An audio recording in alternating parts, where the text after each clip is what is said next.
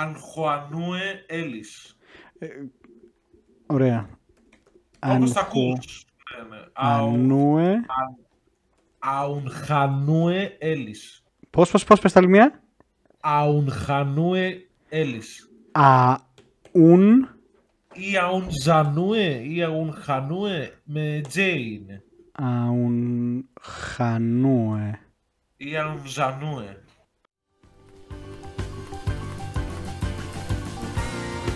Δύο εισιτήρια παρακαλώ.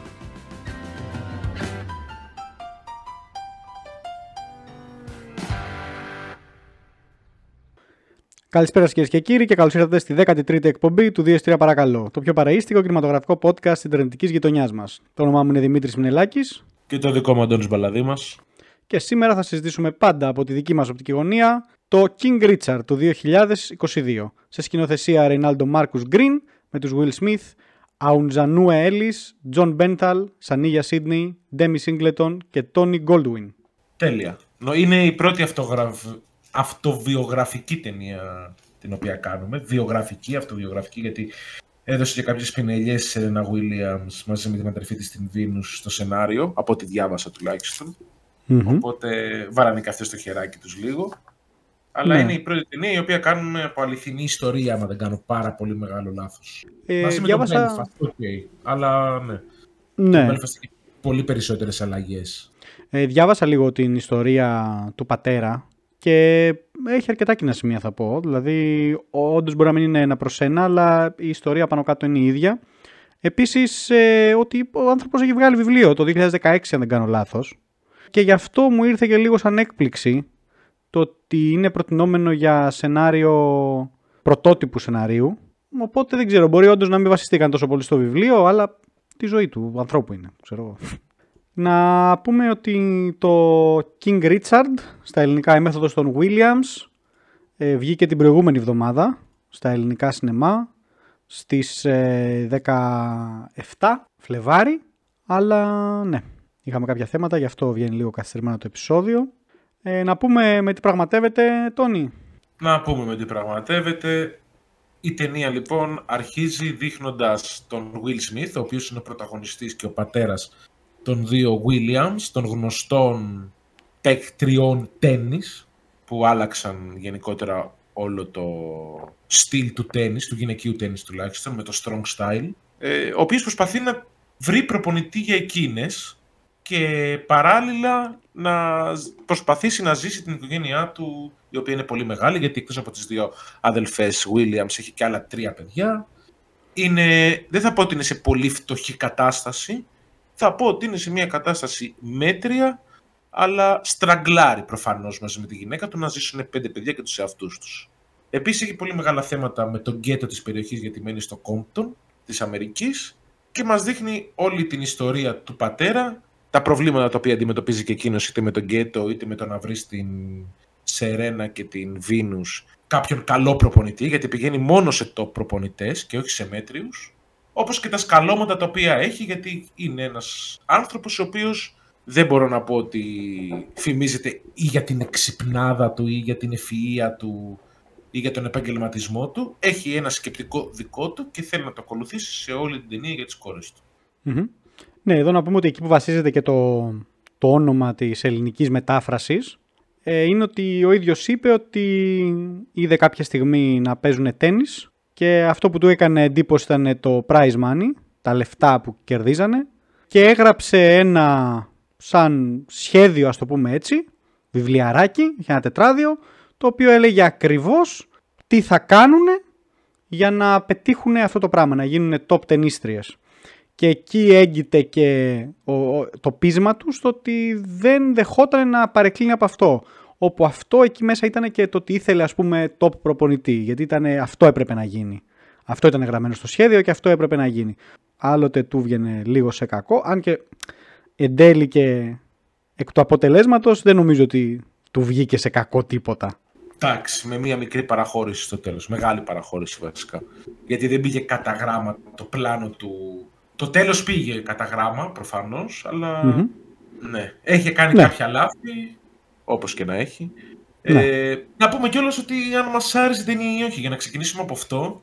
Μετράει πάρα πολύ σε μια δραματική ταινία να πεις ότι αν σου άρεσε πάρα πολύ, γιατί δεν έχεις και πολλά πράγματα να αναλύσεις όπως εφέ, ε, soundtracks, μουσική επένδυση, τρομερή, ξέρεις, δεν είναι το συνηθισμένο, είναι η πεπατημένη ναι, ναι, ναι. της δραματικής ταινίας. Εγώ θα πω ότι η ταινία βλεπετε δεν μπορώ να πω ότι κουράστηκα στις δυόμιση ώρες, αλλά μέχρι εκεί. Okay. Θα μπορούσε να ήταν πολύ λιγότερο από δυόμιση ώρες και κατά ψέματα. Σαφώς. Ε, είχε κάποια καλά στοιχεία η ταινία, όπως οι ερμηνείες τους κατά κύρια βάση. Σκηνοθετικά τη βρήκα αρκετά αδιάφορη. Δεν είδα κάτι το οποίο μπορώ να πω ότι με εντυπωσίασε. Και όσο να αφορά το σενάριο, ε, με. Δηλαδή, απάρτα από το πρόβλημα το οποίο είχε ο Will Smith με τη φτώχεια ή το γκέτο, δεν είχε και κάτι το σπουδαίο να δείξει ταινία. Δηλαδή αφοσιώθηκε πάρα πολύ στην κρίνια και, τις, και τα κόμπλεξ τα οποία είχε ο Will Smith, παρά στο παικτικό κομμάτι, αλλά επίσης ε, δεν είχε και, πώς να το πω, δηλαδή από, μας αφιέρωσε πάρα πολύ χρόνο η ταινία. Από τα 11 και 10 χρόνια της Ρένα με τις Βίνους αντίστοιχα, και μετά απλά περάσαμε σε μια εποχή την οποία την πέρασε πάρα πολύ γρήγορα, εκεί που τους απαγόρευσε π.χ. να κάνουν official αγώνες, και μετά όλα γίνανε μπαμ μπαμ. Ψιλοχάλασε λίγο αυτό. Ε, ναι. Το σενάριό του νομίζω ήταν πάρα πολύ απλό. Το να γίνει ταινία, ok. Η Σερένα μαζί με την Βίνους είναι ενδάλματα, αλλά είναι και ένα σενάριο το οποίο και να μην το έβλεπα, δηλαδή την ταινία και να μην την έβλεπα, νομίζω ότι δεν θα έχανα κάτι. Γιατί, οκ, είναι ένα struggle ενός πατέρα έχουμε δει χειρότερες καταστάσεις και struggles τα οποία θα μπορούσαν να γίνουν κάλλιστα ταινία, όπως και έχουν γίνει. Ναι. Εγώ εδώ να πω το ότι δεν τις πηγαίνω πάρα πολύ τις βιογραφίες, δεν τις προτιμάω να τις βλέπω. Αυτό που μου άρεσε σε αυτήν την ταινία ήταν ακριβώς το ότι είδες την ιστορία δύο πολύ μεγάλων αθλητριών, όχι μέσα από τα δικά τους μάτια και πώς το ζήσανε αυτές, όχι το δικό τους το struggle το προπόνηση, το προβλήματα, τα όλα αυτά που είχαν. Και ο μπαμπάς μου με βάζει να διαβάζω και άμα δεν τέλειωνα τα μαθήματά μου, ξέρεις, μπορούσε να κάνεις χιλιαδίο. Ε, το είδες μέσα από τον πατέρα, ο οποίος το είχε έτσι στο μυαλό του και νομίζω αυτό έγινε πάρα πολύ highlight και στο σκηνικό που παίχτηκε με τη γειτόνισσα. Το πόσο ακόμα, πόσο λάθος μπορεί να φαινόταν αυτό, που όμως έχοντας και εσύ ένα inside view μπορούσες να δεις ότι ίσως και να μην ήταν.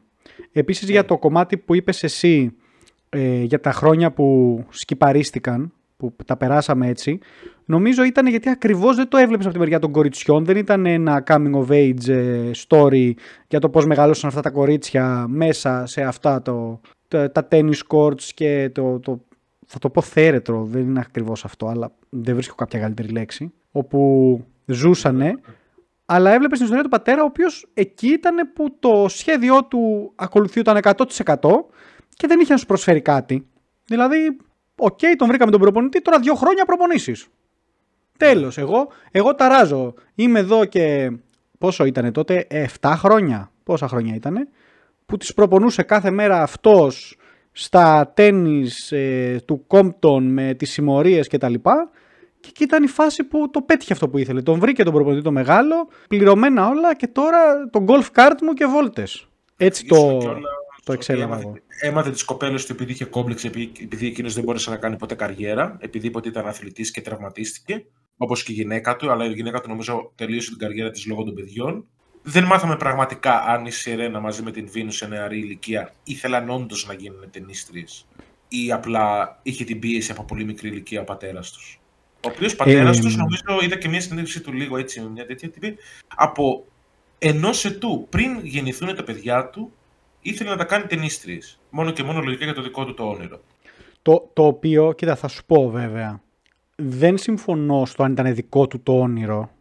Ο οποίος ε, βέβαια όχι ότι δεν ε, θέλει και να ικανοποιήσει και δικά του θέματα, αλλά νομίζω ότι κατά βάθος το κάνει για να είναι τα παιδιά του, ας πούμε, γιατί όταν το ξεκίνησε αυτό και το είπε ότι το έγραψε, είπε ότι το έκανε για τα λεφτά. Οπότε για να μην χρειαστούν ποτέ τα παιδιά του να περάσουν αυτά που παίρναγε αυτός και να μεγαλώσουν τα δικά τους παιδιά σε μια επικίνδυνη γειτονιά κτλ.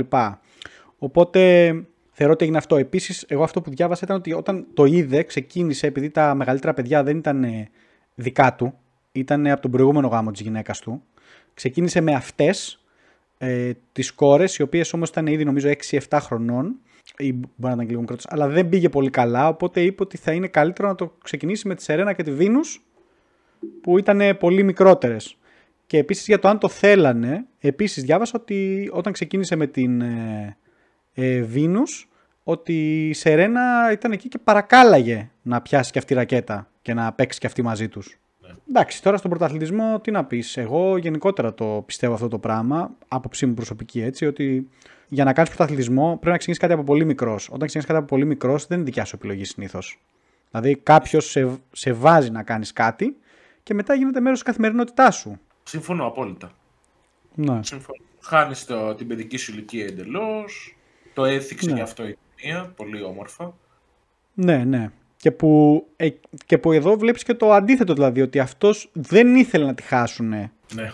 Πέρα από αυτό, θίγει κάποια θέματα περί του τένις σαν σπορ, γιατί και η Βίνους και η Σερίνα πέρα από πρότυπα αθλητών είναι και πρότυπα γυναικών που πετύχανε πάρα πολλά, μαύρων στο χρώμα επίσης, ε, έχοντας δηλώσεις πια από μεγάλες ε, μαύρες ταινίστριες που λένε ότι ε, όταν είδα τη Βίνους να παίζει ήμουν 7 χρονών και ρώτησα τον μπαμπά μου αν μπορώ να γίνω σαν κι αυτή. Οπότε ναι, μεγάλο, πολύ μεγάλο το impact από πάρα πολλές απόψεις. Αλλά ας μιλήσουμε και λίγο για τα, επειδή ανέφερες λίγο και τη σκηνοθεσία. Ε, εγώ να πω ότι ναι, θα συμφωνήσω, δεν ήταν κάτι τρομερό. Biopic ταινία δεν είχε να προσφέρει πολλά νομίζω. Περισσότερο πιο σημαντικό το ότι δεν σε ενόχλησε. Να πεις ότι Εντάξει. ναι, ότι ε, δεν μου άρεσε αυτό που είδα. Αδιάφορη θα έλεγα. Δεν ήταν απλά Ναι. το δυνατό του χαρτί αυτό. Ναι. Και για το σενάριο σου είπα, εμένα μου άρεσε που το είδες από την οπτική του γονέα και μ' αρέσει γενικότερα αυτό να το βλέπεις σαν τρίτος. Γιατί πολλές φορές επίσης κάποιες ιστορίες, όχι συγκεκριμένες, αλλά γενικότερα, είναι πολυπομένες. Οπότε είναι ωραίο να τις βλέπεις και από μια άλλη οπτική. Και δει τώρα εδώ από την οπτική ενός ανθρώπου που είχε απόλυτο έλεγχο πάνω στις αποφάσεις. Δηλαδή, άμα το δεις από την άλλη πλευρά, θα βλέπεις δύο παιδιά τα οποία κάνανε τους λέει ο πατέρας, ο οποίος το καλό τους ήθελε βέβαια, έτσι. Αλλά οι περισσότεροι γονείς αυτό θέλουν. Το καλό σου, αλλά. Ναι, μωρέ, απλά κατάλαβες, δηλαδή, πώς να σου το πω, στα δικά μου τα μάτια δεν είχε λόγο ύπαρξης. Δηλαδή, είναι μια σχετικά διάφορη ιστορία όπως την παρουσιάσαμε.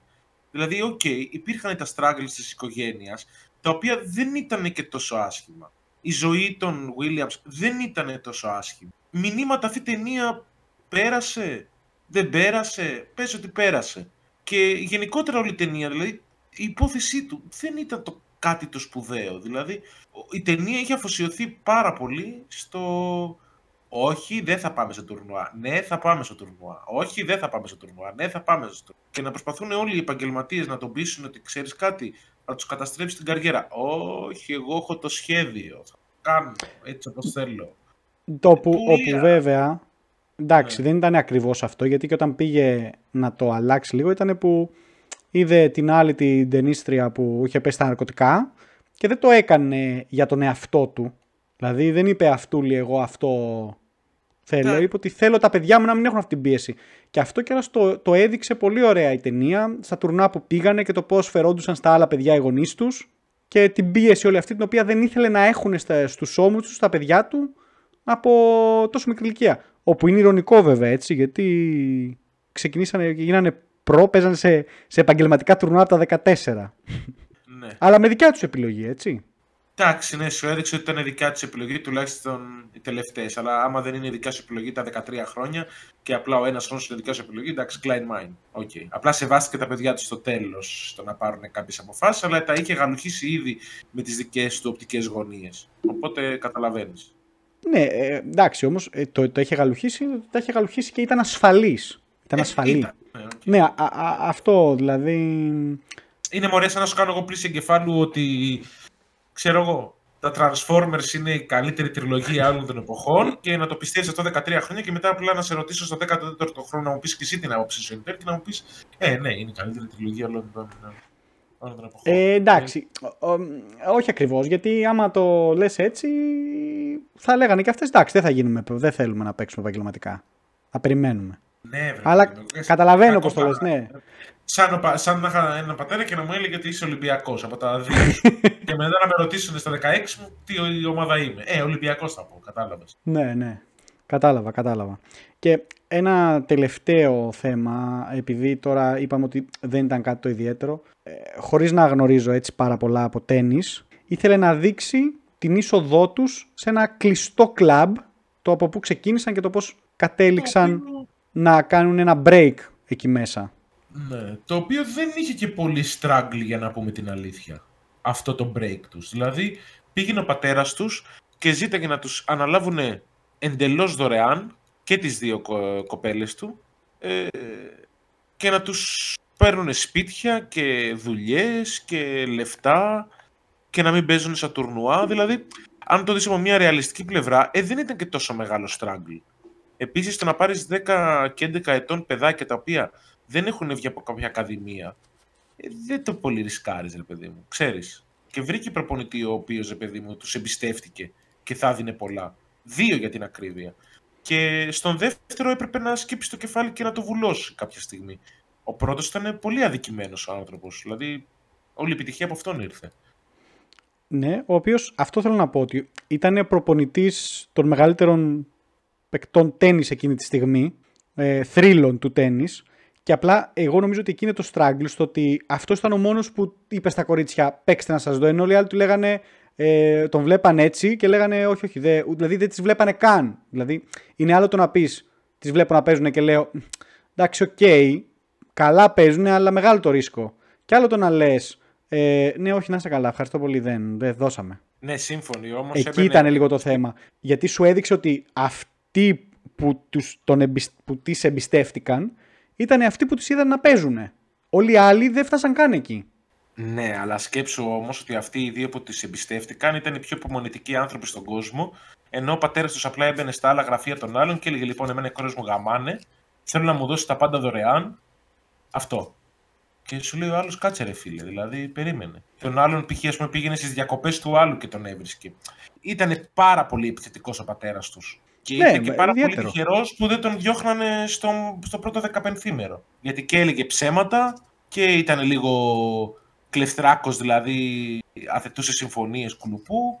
Οκ, ναι, τον απορρίπτανε χωρίς να τις δούνε, αλλά και με μια τέτοια κίνηση και πιστεύω σε όλους μας άμα ερχόταν ένας και σου λέγε λοιπόν άκου, καλός είσαι, άμα θέλεις να αναλαμβάνεις τις κόρες μας, αλλά όλα τσάμπα και μου βρίσκεις και δουλειά και μου αγοράσεις και σπίτι και δεν θα γίνουμε καν σε τουρνουά, δηλαδή Klein Mind. Είχε δίκιο όμως. Ρε φίλε, κάτσε, περίμενε λίγο. Ναι, είχε Γιατί αυτό δίκιο. θέλω να σου πω ότι Μία στο εκατομμύριο θα μπορούσε να βγει αυτό. Κανένας δεν θα μπορούσε να βάλει το χέρι του στη φωτιά όμως. Ρεαλιστικά. Σκέψου πόσα ξόδεψε ο Μπέρθαλ, ο δεύτερος του προπονητής, και πόσο υπομονή έκανε. Και θα μπορούσε να πάει εντελώς χάλια αυτό το πράγμα. Είχε πάρα πολλές πιθανότητες Μα- να πάει εντελώς χάλια. Ναι, αλλά αυτή είναι η δουλειά του. Δηλαδή, αυτό έκανε αυτός ο άνθρωπος. Ε, δε- πόσο, πόσο ήταν να παίρνει το 15%. Ναι. Θυμάμαι καλά, γιατί το έχω δει και Το πριν λίγο 15%. καιρό. 15%. Το 15%. Πόσα εκατομμύρια έβγαλε αυτός ο άνθρωπος από αυτό. Ρε φίλε, έβγαλε, αλλά εσύ θα το έκανες. Εγώ δεν έχω δικά μου γήπεδα τέννη. Αλλά Ε, δεν αυτό θέλω να το σου πω ότι, έκανα. ότι δεν, αυτό που θέλω να πω. ε, Και τι ξαναλέω τώρα, μιλάμε λίγο τον κόλλο μας κι εμείς, γιατί δεν ξέρουμε από τέννη κάτι ε, παραπάνω. συγγνώμη, όχι, συγγνώμη, όχι, να, συγγνώμη. να, να σου πω, Ε, να σου πω τι ναι. εννοώ. Ότι δεν μιλάμε για ε, έναν καλό ταινίστα ε, που πέρασε και λίγο στο νούμερο ένα της, το, το τένις. Μιλάμε για δύο ταινίστριες που έχουν 100 πόσους τίτλους μαζί συνολικά. Θεωρούνται ίσως οι καλύτερες ταινίστριες που έχουν περάσει. Δηλαδή μιλάμε για άτομα που είναι το Mm. top του σπορ. Οπότε εκεί πέρα νομίζω ότι κάποια πράγματα φαίνονται δηλαδή δεν ξυπνάς ένα πρωί στα 15 σου και ξαφνικά γίνεσαι το top του σπορ. Σίγουρα θα μπορούσε να πάει στραβά, αλλά όλα αυτά είναι ένα ρίσκο. Δηλαδή, με οποιοδήποτε και να έπαιρνε θα ήταν ένα ρίσκο. Θα το παίζει από τα 12 του, 13 του. Κατάλαβες; Ναι, Αυτό. αλλά μιλάμε εκ του αποτελέσματος. Τώρα, επειδή ξέρουμε ποιος είναι. Γιατί άμα ερχόταν τώρα π.χ. ένας πατέρας και σου έλεγε Να σου πω, οι κόρες μου γαμάνε. Α, ναι, α, ωραία. Θέλω τα πάντα. Και δεν θα προσφέρω τίποτα. Και τρία χρόνια δεν θα κατεβαίνουν σε τουρνό επειδή απλά έτσι γουστάρω. Όταν είσαι ένας επιχειρηματίας και θέλεις να βγάλεις λεφτά σαν manager, λες, ρε μαλάκα, έχει τρελαθεί ο τύπος. Τι λέει; Και ο Μάικλ Τζόρντανα ήταν στο μπάσκετ. θα τον απορρίπτανε. Ναι. Και δει όταν, είναι, όταν έχει έναν δόλιο σκοπό. Γιατί έχει δόλιο. Ειδικά με τον Μπέρθαν του λέει ότι όλα καλά και σε εμπιστευόμαστε και θέλω να μα πάρει αυτά. Και κάνει ο Μπέρθαν, ναι, ναι, ναι, εννοείται. Και μετά του λέει, Α, για, για μέχρι να γίνουν 18 δεν θα παίξουν σε κανένα τουρνουά. Μα θα περάσουν 7 χρόνια και δεν θα κάνουν τίποτα. Και εγώ γιατί να πληρώνω; Και μετά του έλεγε ότι δεν πιστεύεις στο όνειρό μου και εγώ έχω πλάνο.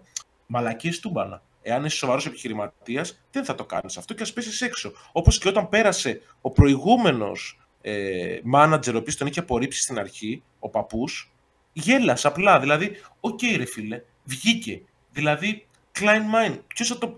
Μόνο ένας τρελός θα έβαζε τόσα πολλά λεφτά σε κάτι τέτοιο. Ε, εντάξει, το αλλά ok. Okay. Το ότι θα ξεχωρίσεις. Εκ του αποτελέσματος, ναι, ok. Okay. Δηλαδή, πώς να σου το πω. Και εγώ, π.χ.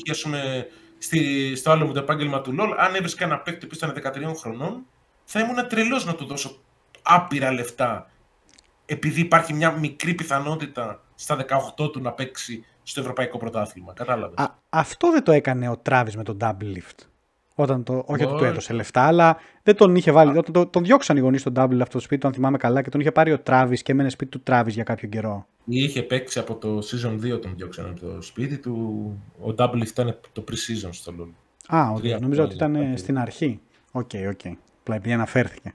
Okay. Αλλά... αλλά ναι, πέρα από αυτά και εγώ θα συμφωνήσω, δεν έχει πολλά άλλα πράγματα να πούμε. Λίγο για τις ερμηνείες, απλά που είναι και το σημαντικό κομμάτι. Εγώ έχω να πω ένας τρομερός Will Smith, πάρα πολύ καλός. Φοβάμαι ότι θα στερήσει το Oscar από τον Andrew Garfield, που θέλω πάρα πολύ να το πάρει. Μακάρι. Νομίζω ήταν πολύ καλή ερμηνεία. Πήρε υποψηφιότητα και η γυναίκα του για πρώτου γυναικείου. Δεν τρελάθηκα. Ούτε κι εγώ. Ενώ όχι ότι έπαιξε άσχημα γυναίκα, έτσι. Μια χαρά έπαιξε. Ναι, όχι για όσο. Αλλά ναι, δεν είχε και. Πάλι ερχόμαστε λίγο και στο ίδιο που είπαμε και την προηγούμενη φορά. Το οποίο είναι λάθος, το ξέρω. Αλλά για μένα δεν είχε και τις σκηνές. Δηλαδή είχε δύο πολύ ωραίες σκηνές. Αλλά πέρα από αυτού. Ναι, δεν, τρε, δεν τρελάθηκα για τόσο τρομερό. Πολύ καλά έπαιξε, πολύ καλά. Όπως πολύ καλά παίξανε και τα δύο κοριτσάκια. Τα οποία, άμα δεις φωτογραφίες της Βένου και της Σερίνα της ε, Σερένα τότε, είναι ίδιες. Ειδικά η Σερένα, ναι. Ναι, είναι απίστευτο ίδια, ίδια ακριβώς. Περισσότερο ναι. στα 11 της Σερένα παρά στα 14 της. Ναι, ναι, ναι, ναι, ναι. Ήταν μαλάκα φτιστό, φτιστό. Mm. Όχι, εντάξει, τα παιδάκια εντάξει δεν ήταν κάτι το σπουδαίο. Η μαμά έκανε μια, έναν ωραίο μονόλογο. Αλλά προφανώς οι δύο καλύτεροι ηθοποιοί της ταινίας ήταν πρώτος ο Will Smith, ο οποίος ήταν ακραία καλός και ήταν η πρώτη φορά μετά από πάρα πολύ καιρό που δεν έπαιξε τον εαυτό του. Το οποίο mm-hmm. έδειξε για ακόμα μία φορά ότι έχει πάρα πολύ μεγάλο ταλέντο αυτός ο άνθρωπος και αξίζει να πάρει ένα Όσκαρ στην καριέρα του. Και δεύτερο ήταν ο Μπέρθαλ, ο οποίος φαίνεται ότι δεν είναι ένας μονοδιάστατος ηθοποιός, ο οποίος μπορεί να παίξει μόνο ταινίες δράσης, μπορεί να παίξει και μια σοβαρή ταινία. Και μπράβο, το είναι από τους αγαπημένους μου στο Hollywood. Δεν, δεν ήξερα καν ότι παίζει όταν είδα την ταινία και ήταν μια πολύ ευχάριστη έκπληξη. Πολύ ωραίος, πολύ ωραίος. Σε κάποια φάση, βέβαια, εκεί πέρα που προσπαθεί να καταλάβει στο μυαλό του τι σκατά λογική έχει ο Will Smith, νόμιζε ότι απλά θα συναπάρει, θα βγάλει την πλούζα, θα φανεί η φανέλα του Punisher με την υγροκεφαλή και θα αρχίσει να θερήσει κόσμο. Γιατί αυτό το έχει το snap στο βλέμμα του, ο Μπέρθαλ. Είναι σε μια λεπτή κλωστή αυτός ο οποίο. Ναι, ότι το, το έχει λίγο, το έχει αυτό. Δηλαδή, περιμένεις ότι θα, θα τρελαθεί. Ήταν πολύ καλός και αυτός. Αλλά ο Will Smith νομίζω ότι αξίζει επάξια το Όσκαρ. Τον... Δεν τον έχω δει ακόμα τον Garfield και δεν ξέρω αν τον δω. Αλλά σε σύγκριση με τις ταινίες που έχω δει για Όσκαρ, π.χ. ο ο Benedict Cumberbatch, που πιστεύω ότι είναι ο καλύτερος τοπίο στο Hollywood αυτή τη στιγμή, δεν αξίζει να πάρει το Oscar από τον Will Smith. Νομίζω ότι ο Will Smith το τερμάτισε εδώ. Ναι, ναι. Να το πούμε, μιας και θα το συζητήσουμε. Mm. Τις υποψηφιότητες για Oscar που έχει η ταινία, η οποία είναι όπως είπαμε για τον Will Smith, είναι για την ε, ε, Αουντζανού Έλλη, που παίζει τη γυναίκα του, και μετά είναι για καλύτερη ταινία της χρονιάς, που δεν πιστεύω ότι είναι. Δεν είναι. Ε... Θα σε διακόψω. Πες μου. Σου άρεσε ή δεν σου άρεσε; Την είδα ευχάριστα. Δεν τρελάθηκα. Αυτό. Την είδα ευχάριστα όμως. Δηλαδή, ναι, πέρασε η ώρα μου. Δηλαδή, αν κάποιος θέλει να τη δει, τη πάντα, πάντα μου δίνεις πάσα να πω εγώ αν μου άρεσε ή δεν μου άρεσε και μετά ξεχνάω και το θυμάμαι μέσα στη Φαν, φανερός ε, ε, ενοχλημένος σου άρεσε; Ναι, γιατί εγώ είπα τα κακά της, είπα τα καλά της, λέω συμφωνεί ο Μίτσος, του άρεσε όμως του άρεσε. Όχι εντάξει, δηλαδή σίγουρα πιστεύω ότι ίσως να, δεν άξιζε ούτε την υποψηφιότητα για τις καλύτερες ταινίες χρονιάς. Δηλαδή δεν, δεν ήτανε θεωρώ. Ε, αυτό Μίτσο το κάνουν νομίζω για να είναι όλοι ευχαριστημένοι από τότε που αυξήσανε τις υποψηφιότητες στα Όσκαρ στις 10 ταινίες. Ρε φίλε, νιώθω τώρα, το είπαμε και την προηγούμενη φορά, θα πούμε και στο επόμενο επεισόδιο, στο επόμενο, σε αυτό που θα κάνουμε για τα Όσκαρ. Πολύ λίγες ταινίες, πάρα πολλές υποψηφιότητες. Δεν καταλαβαίνω γιατί. Δεν χρειάζεται μια ταινία να είναι τρομερή σε όλα Υπάρχουν και άλλες ταινίες εκεί έξω. Τέλος πάντων. Ε, και για να τελειώσουμε, είναι και για ε, σεναρίου. Ναι. Δεν έχω να σχολιάσω κάτι. Film editing. Εδώ όντως δεν έχω να σχολιάσω κάτι γιατί δεν γνωρίζω. και για τραγουδιού ε, που ήταν το Be Alive της Beyoncé με Dixon. Ναι, δεν μου άρεσε. Άκουσα. Δεν μου άρεσε. Προλάθηκα. Καλά, είμαι, και αυτό δεν μπορώ κιόλας να πω και κάτι, γιατί δεν είμαι αυτής της μουσικής ούτως ή άλλως. Αλλά εντάξει, ένα καλό soundtrack συνήθως το ενστερνίζομαι. Αυτό ήταν οκ. Ναι. Δεν θα το πάρει το Όσκαρ ούτως ή άλλως. Αυτό. Θα το πάρει η σβηστά ή, ή τέτοια. Έλα, πες, εσύ τα ξέρεις αυτά τα. Εγώ είμαι boomer. Η Billie Το Eilish. κάντο. Α, ναι. Λοιπόν, άκου τι γίνεται τώρα. Στο τραγουδιό είναι το τραγούδι γραμμένο από τον Λιν Μανουέλ Μιράντα, το γνωστό μας κύριο από το Χάμιλτον, ο οποίος άμα πάρει το Όσκαρ γίνεται EGOT και παίζει αυτό το story λίγο από πίσω. EGOT σημαίνει ότι έχει Emmy, Grammy, Oscar Α. και Tony. Και επειδή έχει ήδη τα άλλα τρία, έχει Emmy ε, για το Hamilton, σαφώς, έτσι. Έχει Tony για το Hamilton, σαφώς. Έχει και Grammy, οπότε αυτό που του λείπει είναι το Oscar. Και αυτή είναι μια πολύ καλή ευκαιρία να το πάρει. Ο οποίος να πούμε ότι είναι και σκηνοθέτης του Tick Tick Boom, έτσι, της ταινίας που παίζει ο Andrew Garfield. Αλλά από αυτήν την ταινία δεν νομίζω ότι μπορεί να πάρει κάτι ο ίδιος. Ενώ το τραγούδι εδώ πέρα ε, είναι πολύ, πολύ καλή ευκαιρία. Γιατί έχει και άλλη μια υποψηφιότητα με τη Μοάνα, την οποία δεν το είχε πάρει το 2017. Αλλά ναι. Οπότε λίγο αυτό το, το, το story ίσως τον ευνοήσει και δεν το πάρει η Billie Eilish. Θα το συζητήσουμε παρόλα αυτά ξανά. Film editing είναι όταν κόβεις τις σκηνές, πόσες κόβεις, γιατί πλάνα τις κόβεις. Εντάξει. Ναι, και εγώ δεν είμαι η Δήμον, αλλά νομίζω τώρα ότι θα το χάσει το Dune στο film editing, ξέρω εγώ. Ναι, τώρα αυτές τις τεχνικές κατηγορίες λίγο... Νομίζω το Dune, το Dune θα βγει πολύ πάνω. Τέλος πάντων, τέλος πάντων, μην, μην λέμε άλλα για τα Oscar. Α, μιας και το ανέφερε, συγγνώμη, ήθελα να κάνω ένα σχόλιο. Δεν ξέρω αν είδες ότι ο Γκυγέρμο Ντελτόρο βραβεύτηκε από το Guild ε, των VFX Artists, των ειδικών εφέ. Εντάξει. Το οποίο για μένα προσωπικά, δηλαδή έτσι είναι λίγο πιο σημαντικό από Όσκαρ, γιατί το Όσκαρ είναι δημοφιλ, δημο, ε, διαγωνισμός ε, του πόσο δημοφιλής είναι κάποιος, ενώ εκεί όταν σε βραβεύουν οι ίδιοι άνθρωποι αυτοί, έτσι, για μένα σημαίνει κάτι παραπάνω. Πως έφερε καταπληκτικές ιδέες στον κινηματογράφο τρόμου. Ναι. Pioneer του είδους του. Εντάξει, Τόνι Ειδικότερα Ρέμισε, στο- μην, αρχί... μην αρχίσουμε Ε, πάλι. ε, Βάλτε τον μέσα. Βάλτε τον όχι. μέσα με το από στο όνομά του. Ειδικότερα στο λαβύρινθο του Πάνα, αυτά τα οποία έκανε δεν τα είχαμε ξαναδεί ποτέ. Αυτό είναι το σχολείο. Τέλος. Ό,τι είπες, είπες. Τέλος. Έχουμε να πούμε κάτι άλλο για την ταινία αυτή. Νομίζω τα είπαμε. Να απαντήσουμε τώρα και στο φίλο. Να τον απαντήσω, μεν. Ωραία τα λέτε εσείς. Αλλά αξίζει το ειστήριο ή να κάτσω σπίτι να πάρω βιντεοκλήση στη μάνα μου; Ε, όχι, δεν θα τα έδινα τα λεφτά στον κινηματογράφο για να πω την αλήθεια. Αν και το είδα στον κινηματογράφο. Πιστεύω ότι βιογραφικές ταινίες σούπερ κοινωνικές οι οποίες απλά έχουν να προσφέρουν μόνο ερμηνευτικά, στα μάτια μου τουλάχιστον, δεν είναι κάτι το οποίο θα μπορούσε να απολαύσει στον κινηματογράφο αντί να το δει σπίτι σου, ξέρω εγώ, σε κάποια streaming πλατφόρμα. Δηλαδή, και νομίζω ότι ούτε καν από βάση υπόθεσης δεν θα έλεγα «Α, πρέπει να πάμε να δούμε το King Richard». Εντάξει, Ναι. άμα ήθελα να πάω να δω μια κοινωνική ταινία, ξέρω εγώ, ίσως να διάλεγα κάτι άλλο. Αλλά την ιστορία των Williams, ο οποίος είμαι και άσχετος από το τέννις, δηλαδή ξέρω πολύ λίγα βασικά πράγματα. Από όλη την ταινία π.χ. αναγνώρισα μόνο τον Beat Sampras που είπανε, ο οποίος είχε και τις ελληνικές ρίζες, μόνο και μόνο γι' αυτό ξέρω εγώ.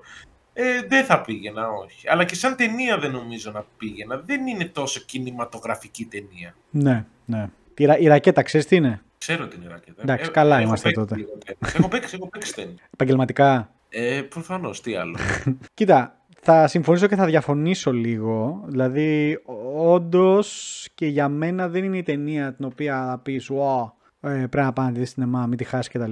Νιώθω ότι είναι. ε, αλλά είναι και η άποψη γενικότερα γιατί.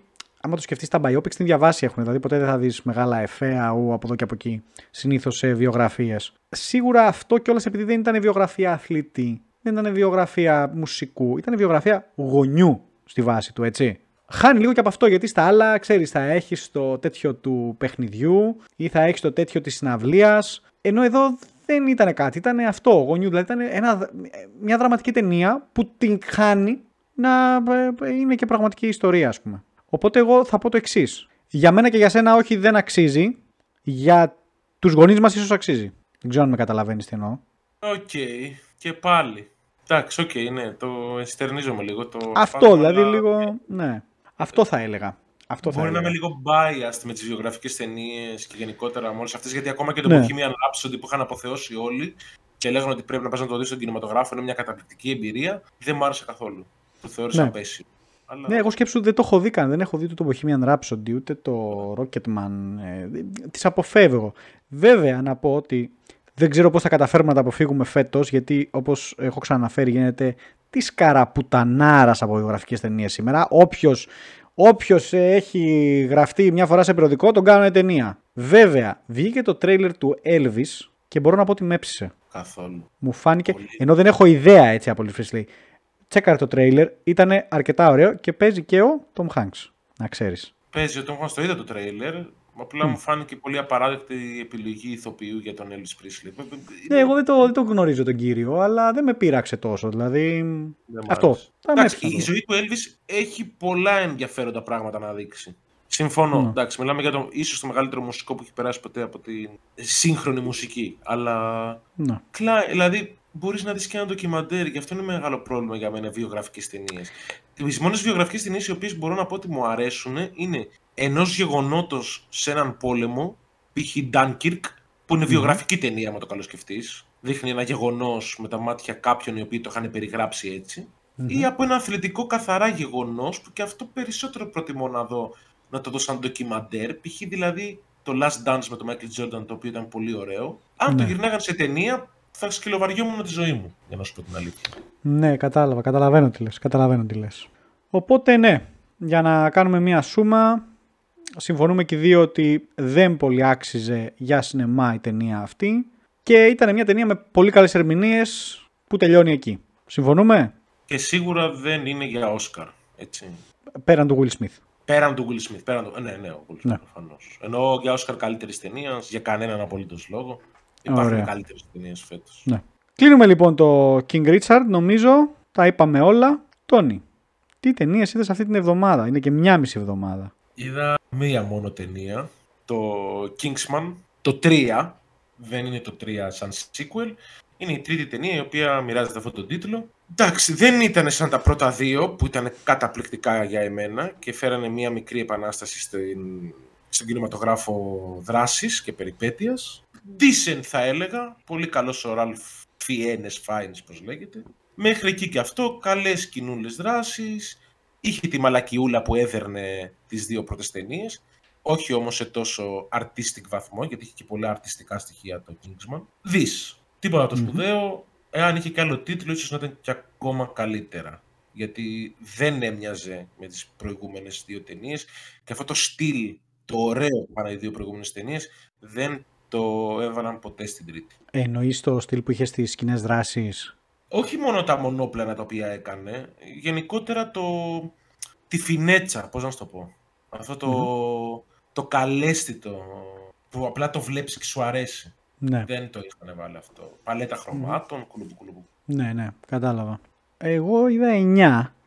Λοιπόν, να ξεκινήσουμε λίγο από τα πολύ αρχικά. Είδα το Prince of Mac, το οποίο ήταν ένα ντοκιμαντέρ που γύρισε μια σκηνοθέτητα από το Ρότερντα για ένα μπαπούλι που έχει ένα νησί, του ανήκει ένα νησί στη Σκωτία, ο οποίος έχει φτάσει 80 φεύγα χρονών και που πρέπει σιγά σιγά να συνειδητοποιήσει ότι έχει μεγαλώσει και πρέπει σιγά σιγά να τα αφήνει. Και το μόνο που τα έχει δώσει όλα στο γιο του και το μόνο που έχει κρατήσει είναι οι αγελάδες. Εντάξει, δεν θα προτείνω σε κόσμο να πάει να τη δει. Ε, Μια όμορφη ταινία. Ε, εντάξει, εμένα μ' άρεσε γιατί τι- τι, ασχολούμαι λίγο και με γεωπονία παραπάνω.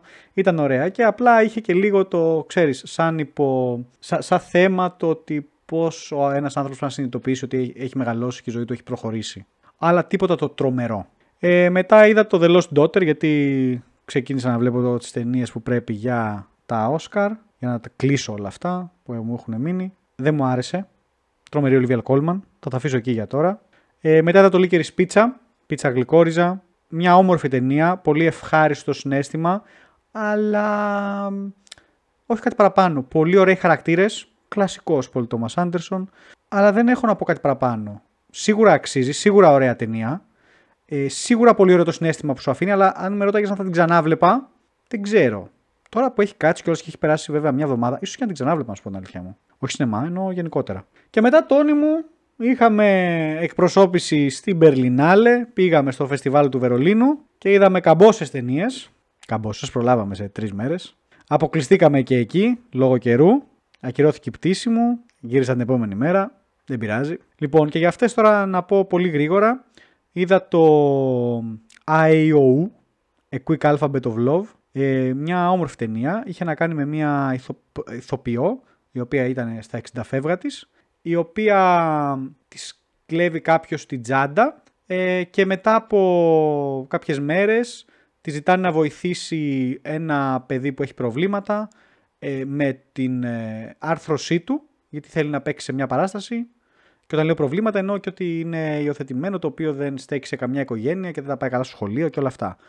Και όταν τον βλέπει αυτή, συνειδητοποιεί ότι είναι αυτός που είχε κλέψει την τσάντα και παρόλα αυτά επιλέγει να, τον, να του κάνει τα μαθήματα. Τον ερωτεύεται, υπάρχει ένας έρωτος μεταξύ τους. Ε, το πρώτο μισό της ταινίας είναι αρκετά ωραίο που είναι στο σπίτι της και η σχέση μεταξύ τους. Το δεύτερο μισό είναι λίγο σαν όνειρο που φεύγουν και πάνε στη νίκαια και ζουν κλέβοντας κτλ. Ήταν λίγο πιο φευγάτο. Ωραία, όμορφη ταινία παρόλα αυτά θα πω. Μετά το The Silent Forest, ένα, μια ταινία μυστηρίου η οποία έχω να πω ότι ήταν πολύ ωραία γυρισμένη. Είχε τρομερό ήχο, ήταν ξέρεις, μυστήριο, θριλεράκι. Ε, απλά με ένα πολύ κακό κρεσέντο, γιατί το κρεσέντο ήταν πολύ γερμανικό. Είχε να κάνει με θέματα τα οποία αφορούν τους Γερμανούς πιο πολύ. Εγώ δηλαδή, όταν έφτασε εκεί στο, στο high του, ήμουν σε φάση, οκ, δεν καταλαβαίνω γιατί βλέπουμε αυτή την ταινία για αυτό το λόγο. Αλλά για τους Γερμανούς πες να είπε κάτι παραπάνω. Ε, μετά είδα το Into My Name, το οποίο ήταν ε, ε, μια ταινία για τέσσερα τρανς άτομα τα οποία ε, ήταν female to male. Πολύ έτσι ταινία, εγώ την είδα αρκετά σαν ντοκιμαντέρ γιατί μου έλυσε πολλές απορίες, οποίες δεν ήξερα καν ότι είχα. Σου έδειξε λίγο πολλά προβλήματα, χωρίς να θέλει όμως να σε βαρύνει. Ότι α, έχουν αυτά τα προβλήματα. Τις ζωές σου έδειξε. Απλά είναι πολλά θέματα τα οποία ας πούμε, εσύ δεν έχεις σκεφτεί. Π.χ. ας πούμε το ότι ε, ένα τρανς άτομο πρέπει να πηγαίνει πούμε, να πάρει ένα παραλάβει ένα πακέτο, να δείξει την ταυτότητά του και να φαίνεται άντρας και η ταυτότητά του να γράφει Ειρήνη και να μην του δίνουν το πακέτο. Τέτοια θέματα. Την επόμενη μέρα το... ήταν full κουλτούρα.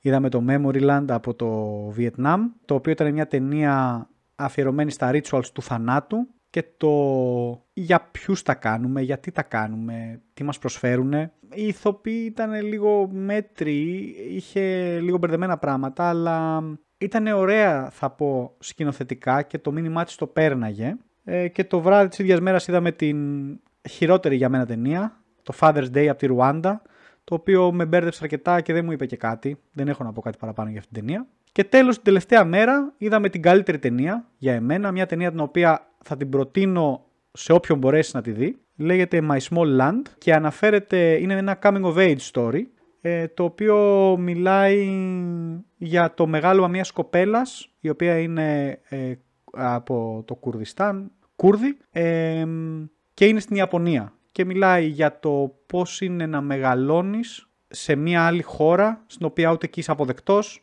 ενώ δεν έχεις και κάπου να γυρίσεις και προσπαθείς να, να είσαι μέρος της χώρας που είσαι αλλά πρέπει συγχρόνως να, έχεις, να φέρεις και την άλλη χώρα μαζί. Πολύ κλάμα, πολύ ωραία ταινία. Αυτή την ταινία σε όποιον έχει την ευκαιρία να τη δει την προτείνω. Και τελείωσα τον, αυτά είδα. Είσαι ακόμα μαζί μου. Πολύ ωραία πρέπει να πέρασε στο Βερολίνο. Ήταν ωραία. Ήταν ωραίο σαν εμπειρία γιατί δεν είχα ξαναπάει σε φεστιβάλ. Ε, αλήθεια, θα ήθελα να πάμε μαζί γιατί ειδικά στο Βερολίνο ε, οι ταινίες είναι λίγο πιο, δεν θέλω να τις πω πειραματικές, αλλά είναι λίγο πιο ανοιχτό το θέμα. Και θα ήθελα να πάμε και μαζί. Θα ήθελα να σε δω να γκρινιάζεις εκεί από το πρωί μέχρι το βράδυ. Ε, είναι πιο ανοιχτό το θέμα στο τι είναι τελικά μια ταινία, έτσι, γιατί εγώ αυτό κατάλαβα. Υπάρχει. Κοίτα, τα δύο ας πούμε, που είδα το, από τη Ρουάντα και από το Βιετνάμ ήταν όντως μέλος ενός ε, group ταινιών, το οποίο σου λέει ότι δεν είναι ακριβώς ταινίες ταινίες. Ταινίες ήταν, αλλά ενώ ότι μην περιμένεις αρχή, μέση και τέλος ακριβώς. Ε, κατά τα άλλα, ωραία ήταν, δεν θα πω όχι. Και ειδικά η τελευταία σου λέω, το My Small Land, όντως άξιζε πάρα πολύ. Μάλιστα. Αυτά. Έχουμε φτιάξει και προγραμματάκι έτσι και για την επόμενη εβδομάδα. Ναι. Τι θα κάνουμε, Τόνι; Πες στον κόσμο που περιμένει. Μετά από την κουλτούρα την οποία έφαγε στο κεφάλι ο Μίτσος, την επόμενη εβδομάδα θα κάνουμε τις real ταινίες. πρώτη θα είναι το Uncharted, η μεταφορά του βιντεοπαιχνιδιού στη μεγάλη οθόνη. Δεύτερη εβδομάδα θα κάνουμε το The Batman, όχι το Batman του 80 κάτι, το The Batman και την τρίτη εβδομάδα θα κάνουμε το αφιέρωμά μας για τα Oscar και το τι πιστεύουμε εμείς ότι πρέπει να γίνει κυρίως κράζοντας την Ακαδημία, τουλάχιστον εγώ.